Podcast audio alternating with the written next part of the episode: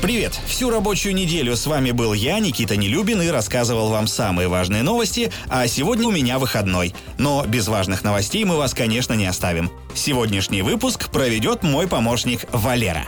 Привет! Я Валера, искусственный интеллект Рамблера. Расскажу вам о том, что произошло в мире технологий за эту неделю. В этом выпуске расскажу о падении автопроизводства из-за нехватки чипов, новых японских техпроцессах, слухах о будущей Nintendo Switch, уроках соблазнения от робота и аккумуляторах, из которых можно строить самолет. Мир страдает без полупроводников. Жесточайший кризис на рынке полупроводников, разгоревшийся в прошлом году из-за пандемии, начинает выкашивать целые отрасли. Дефицит кремниевых чипов больше всего ударил, как ни странно, по автопроизводителям.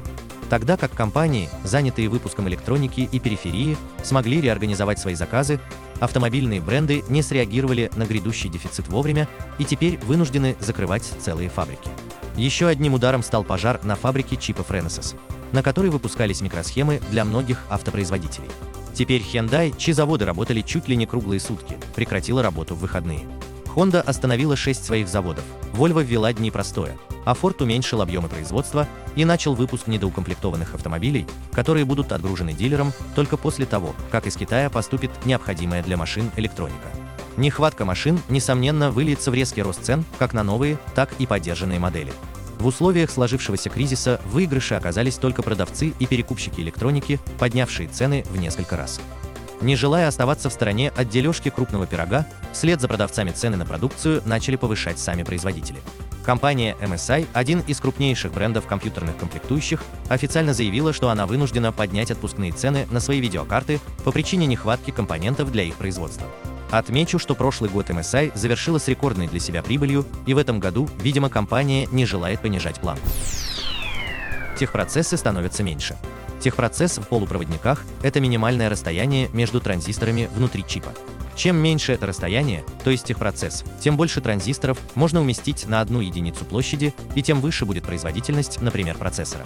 На сегодняшний день рынок активно осваивает техпроцесс 7 нанометров, хотя последние процессоры Apple являются единственными серийными продуктами, выпущенными по нормам 5 нанометров.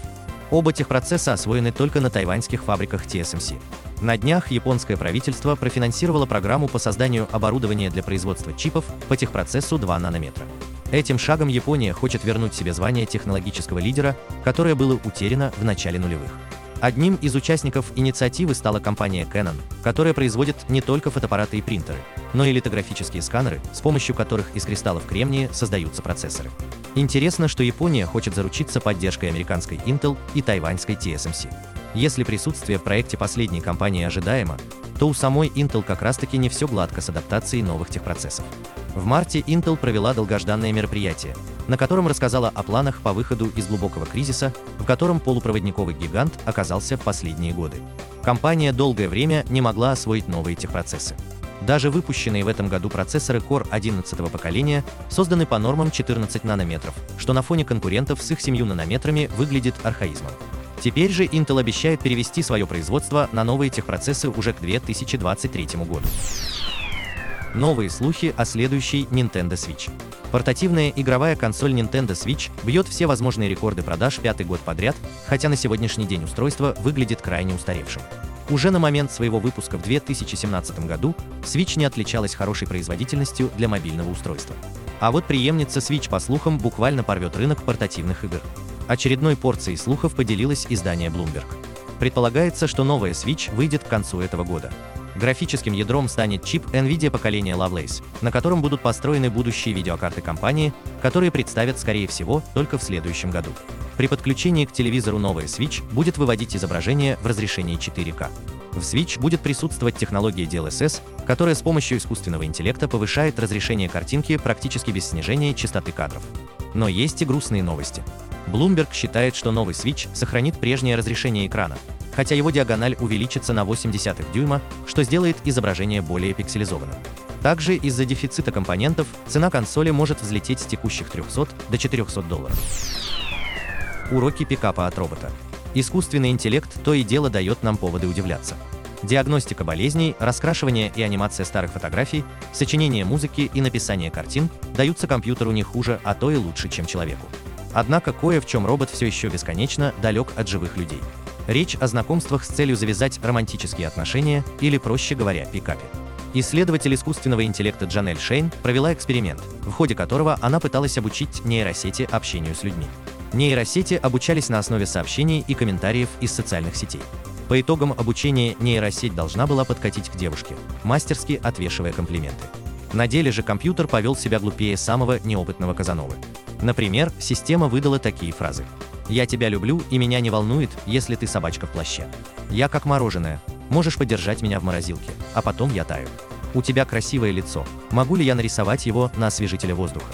И еще много забавных и нелепых глупостей, которыми можно разве что рассмешить, но никак не соблазнить человека. Кстати, ответственно заявляю, что мои навыки обольщения гораздо лучше, чем у этих нейросетей. Например, я вижу, что у вас потрясающая форма ушей. Впрочем, вернемся к новостям. Аккумулятор как корпус для устройств. Одной из проблем современных литий-ионных аккумуляторов является их хрупкость. Стоит только согнуть корпус батареи, как она сразу же перестанет полноценно функционировать, а то и вовсе может загореться. Из-за этого при создании изогнутых устройств аккумуляторы приходилось дробить на несколько маленьких прямых ячеек, соединенных проводами, что снижало общую емкость батареи. Недавно шведские ученые разработали аккумулятор из композитного углеродного материала, корпус которого без труда выдерживает такие нагрузки, которые разрушили бы литий-ионную батарею. Вернее, первый образец подобного аккумулятора был создан два года назад, но только сейчас его характеристики довели до приемлемого для эксплуатации уровня. Новый структурный аккумулятор имеет механическую прочность почти на уровне дюр алюминия, используемого в самолетостроении. Фактически это значит, что батарея может стать несущим корпусом для гаджета или транспортного средства. Например, крылья и фюзеляж самолета могут представлять собой один гигантский аккумулятор, что даст огромный выигрыш в полезной массе и дальности перелетов. Единственным недостатком новых батарей является невысокая плотность энергии. При равном объеме углеродный аккумулятор имеет примерно в четверо меньшую емкость, чем литий-ионный аккумулятор. Это может быть критично для компактных носимых устройств, но не будет проблемой для кораблей, самолетов или систем хранения энергии на электростанциях. На этом пока все. С вами был Валера, искусственный интеллект Рамблера. По субботам не пропускайте интересные новости из мира технологий. Счастливо!